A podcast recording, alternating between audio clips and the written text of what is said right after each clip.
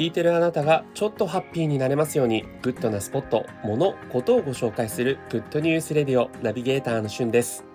今日あなたにご紹介するのは日本テレビ系列で放送中の35歳の少女というドラマについてご紹介します。10月10日土曜日夜10時より放送開始された柴咲コウさんが主演を務めるこちらのドラマ。10歳の時に不慮の事故に遭いなんと25年間も眠り続けていた少女といいますかもう目を覚めた時には一人の女性といったような、えー、大きな体に育っているということなんですがそんな柴咲コウさんが、えー、事故当時からあまりにも変わった周りの環境に戸惑いつつただ10歳の時のままの性格で、え周りの人たちにも影響を及ぼしていくという、えそんなドラマになっています。えこちらはですね家政婦の三田そして同期の桜昨年やっていたドラマですね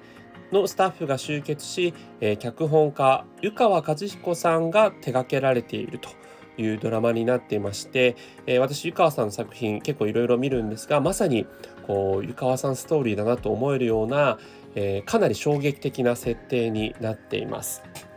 まあ、25年間もねこう眠り続けるという25年前ってもう皆さん何をしてたでしょうかね。えー、僕自身も11歳だから本当ちょうどこの主人公の人とほぼ同世代の、えー、時に、まあ、もし仮に事故に遭っていてですね目が覚めたら2020年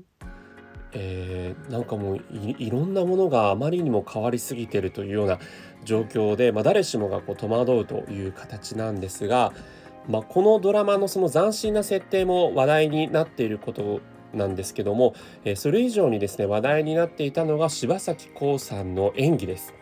え、初回放送を見てですねもう度肝を抜かれたなという形で、えー、まあ、目が覚めて、えっと、ずっとですねちょっとこう声が出しづらい状況になっていたんですけども初めて大きな声を出したのが泣きじゃくるという演技だったんですね。でそれがもう本当に10歳の少女が泣いてるかのような演技で圧倒されてしまいました。